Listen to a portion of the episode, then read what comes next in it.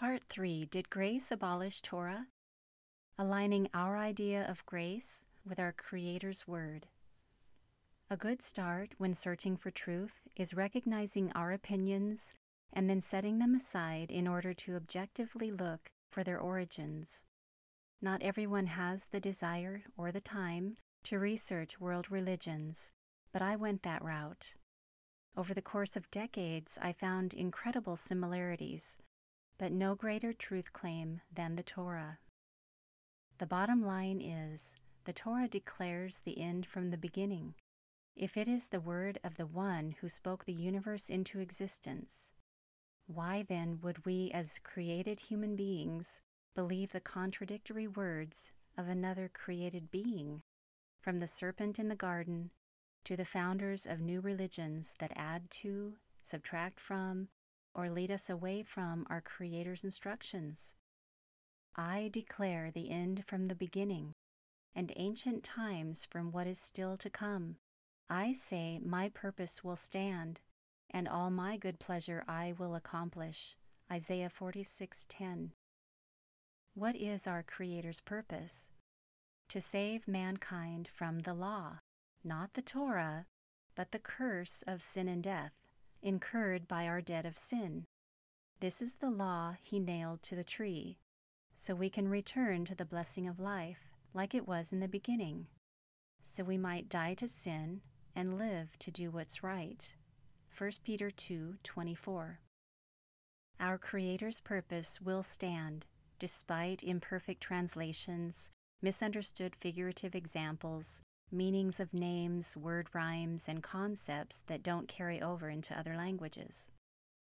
The Torah continues to make a clear distinction between reality or truth, light and life, and deception, darkness, and death. Whether we know it or not, we are tested in this life to find out who loves Yah with all their heart and soul Deuteronomy 13:3 and Psalm 11:5. Yah also tells us his commandments are not too difficult for us or beyond our reach. Deuteronomy 30:11. The true Messiah's words must match up to the Torah, and they do. He says, "My yoke is easy and my burden is light." There is a difficult and heavy yoke that no one can bear, and it is every added, man-made law. Matthew 11:30, 24:4, and Acts 15:10. Whoever adds to our creator's words is a liar. Proverbs 30:6. Examine the scriptures. Test all things, hold fast to what is good. 1 Thessalonians 5:21. The Bereans were more noble-minded than the Thessalonians because they examined the scriptures daily to see if Paul's message about the Messiah was true. Acts 17:11. What if Paul had told the Bereans the scriptures are now old because the Messiah came to abolish the Torah and prophets? By his death, he made the commandments obsolete, so we don't have to keep them anymore. Now you just say you believe and you will be saved by grace. Anything more than that is trying to earn your salvation. Those who know the test of a false prophet would easily spot these conspicuous lies.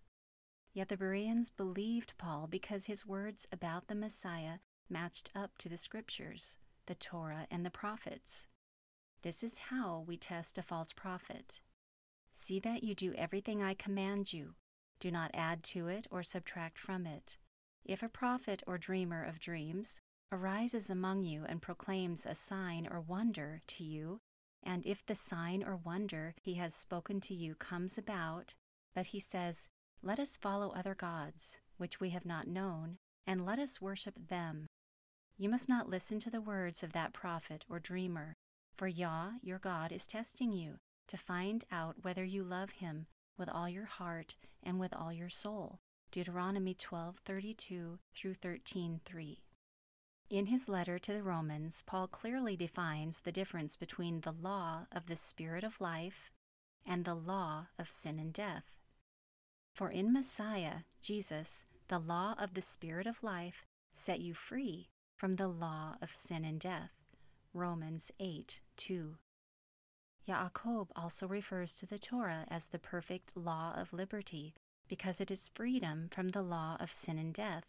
James 1:25. When Jesus said, "Follow me," he was calling us to walk in Torah, the way of truth and life.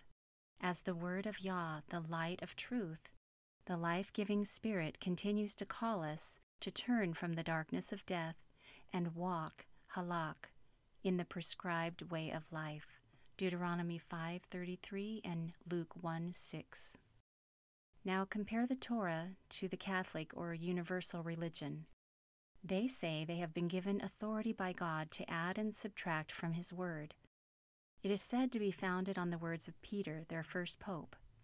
Nevertheless, we can trace these man made doctrines that were made official at the Council of Nicaea in 325 AD to the second century Bishop of Rome, Sixtus.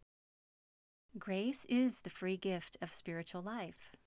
For it is by grace you have been saved through faith, and this is not from yourselves, it is the gift of God, not by works, so that no one can boast. Ephesians 2 8 and 9. The wages of sin is death, but the gift of God is eternal life in Messiah, Jesus our Lord. Romans 6:23. Nothing has changed. We still turn from the way of sin, which is death, by keeping the commandments to enter life. If you want to enter life, keep the commandments. Matthew 19:17 and Revelation 22:14. As you can see, a man is justified by his deeds and not by faith alone. James 2:24. The gift and wages are indisputably two different things. Yet a gift does not cancel out the wages the worker still receives the reward for the work they have done. Now, the wages of the worker are not credited as a gift, but as an obligation. Romans 4 4. The labor or deeds of the righteous leads to life, but the produce of the wrongdoers is sin. Proverbs 10 1. The gift and the wages. Some of us really get the gift but not the wages, and vice versa, even though one does not exclude the other. Confusion is compounded by translator bias. We cannot know the truth without searching for it by studying and praying for spiritual wisdom. The casual reader, without questions, will miss the reward we all receive for our wages, whether we do wrong or right. The man who does wrong earns a false wage, but he who sows righteousness reaps a true reward. Proverbs 11:18. The New Testament continues to instruct us to repent or turn back, so our sin will be wiped away.